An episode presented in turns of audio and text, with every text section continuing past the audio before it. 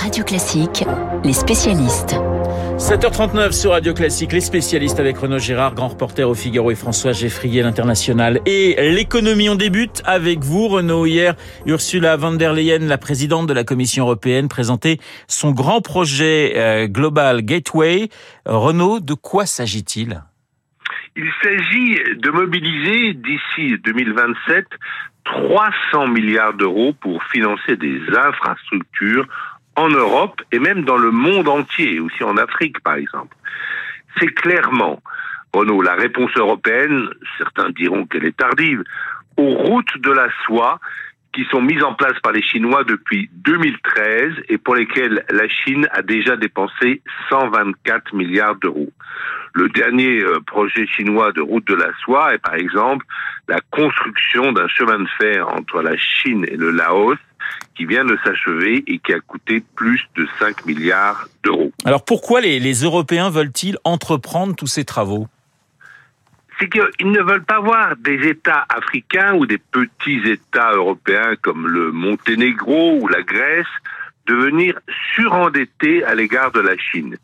Ils ne veulent pas, ces Européens, que ces petits pays amis tombent dans le piège des facilités chinoises, qui ne sont évidemment que le prélude à un contrôle financier, puis politique du pays par Pékin. Les euh, Européens ont tiré euh, les leçons du sommet récent Afrique-Chine qui s'est tenu à Dakar, où les Chinois ont promis un milliard de doses de vaccins, donc ils se mettent sur un créneau évidemment porteur, et également beaucoup d'investissements d'infrastructures très importants comme des ports et des routes. Mais les Européens ne sont pas naïfs.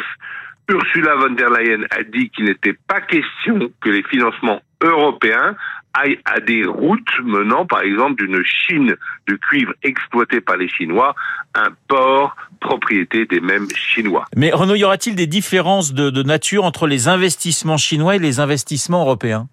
Oui, les investissements chinois sont très souvent opaques. Ils pratiquent la corruption.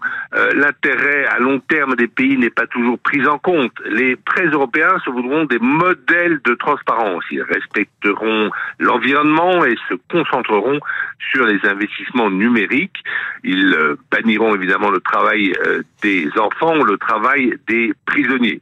L'ingérence politique stricto sensu ne sera pas pratiquée par euh, les Européens à l'égard des pays aidés, mais il est évident qu'une certaine dose d'état de droit sera réclamée aux pays euh, récipiendaires et on évitera comme ça les euh, situations comme celle du Monténégro, où les Monténégrins se sont plaints euh, d'avoir été étranglés financièrement par les Chinois.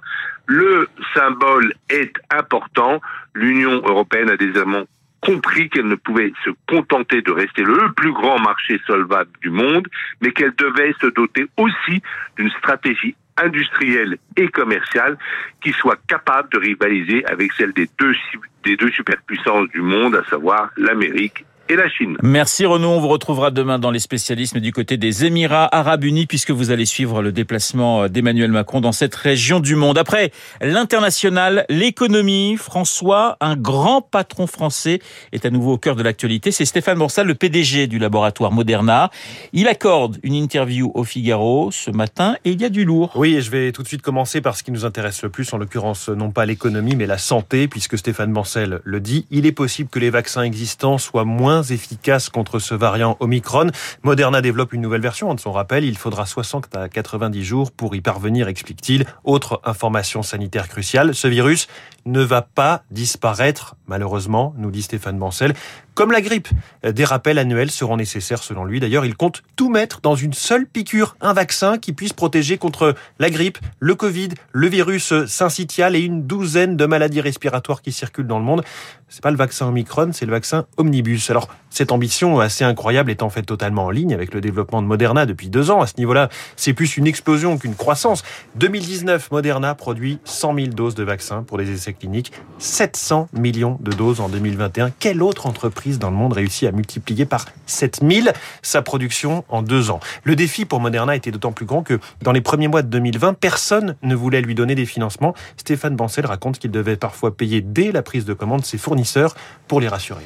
Alors c'est vrai qu'on connaissait pas pas ce laboratoire il y a encore un an et demi. Il faut dire que malgré la nationalité de son fondateur, Moderna est une entreprise américaine, François. Oui, d'ailleurs, il dit et répète qu'il n'aurait pas pu créer Moderna en France et malgré les toutes dernières annonces d'Emmanuel Macron, 7 milliards d'euros d'investissement pour l'industrie pharmaceutique, Stéphane Mancel, euh, son constat euh, demeure, il manque encore dans l'Hexagone des outils pour financer la croissance des startups. Tout juste concède-t-il qu'il discute euh, au plus haut niveau de l'État, pas simplement d'installer des usines en France, mais aussi d'y réaliser plus d'essais cliniques, plus de recherches, grâce, dit-il, à l'excellent terreau de scientifiques en France. Mais très franchement, quand on lit cette interview, on comprend bien que la bataille est perdue. En tout cas, que l'échelle française avec laquelle nous, nous raisonnons bien souvent n'est pas la bonne, alors qu'on pourrait raisonner Europe. C'est encore plus vrai avec cet exemple de Moderna. On le disait, le labo devait apporter 1000 garanties il y a encore quelques mois. Aujourd'hui, c'est le contraire. Tout le monde se bat pour travailler avec Moderna, qui dispose d'un trésor de guerre, 15 milliards de dollars en trésorerie, de l'argent investi en recherche et développement. Stéphane Bancel explique qu'il développe 37 produits aujourd'hui, 50 autres sont au stade de la recherche.